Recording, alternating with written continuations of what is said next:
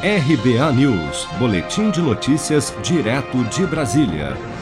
Nesta quinta-feira, 14 de janeiro, o ministro do Supremo Tribunal Federal, Ricardo Lewandowski, determinou que os 26 estados brasileiros e o Distrito Federal informem a quantidade de seringas e agulhas que possuem em estoque.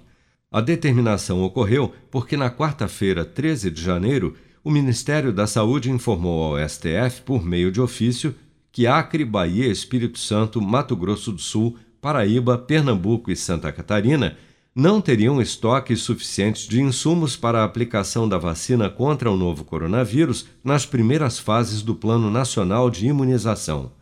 Em resposta, os estados afirmaram que o Ministério da Saúde errou nos dados que enviou ao Supremo Tribunal Federal e, de acordo com as secretarias estaduais desses estados, há estoque de insumos suficientes para iniciar a vacinação contra a Covid-19. Para o médico sanitarista e professor da FGV, Adriano Massuda, falta planejamento ao Ministério da Saúde.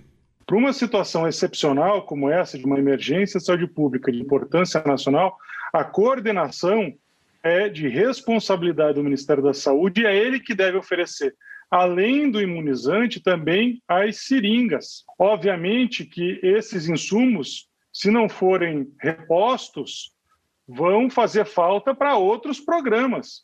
Né? Os estados e municípios utilizam seringa para questões básicas. As informações solicitadas por Ricardo Lewandowski servirão de subsídio para que o ministro possa tomar uma decisão sobre uma ação apresentada pelo partido Rede Sustentabilidade.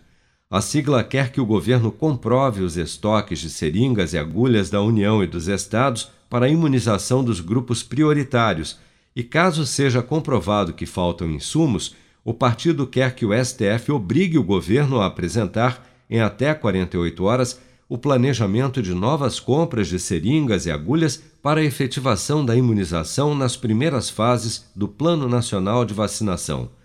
Considerando que as principais vacinas em estudo até o momento utilizam a aplicação de duas doses por pessoa para a eficácia da imunização, serão necessárias cerca de 100 milhões de seringas e agulhas para a vacinação dos grupos prioritários no Brasil.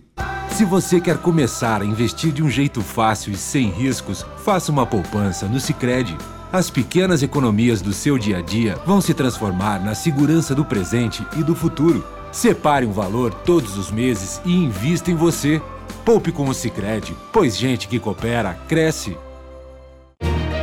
com produção de Daniele Vaz, de Brasília, Flávio Carpes.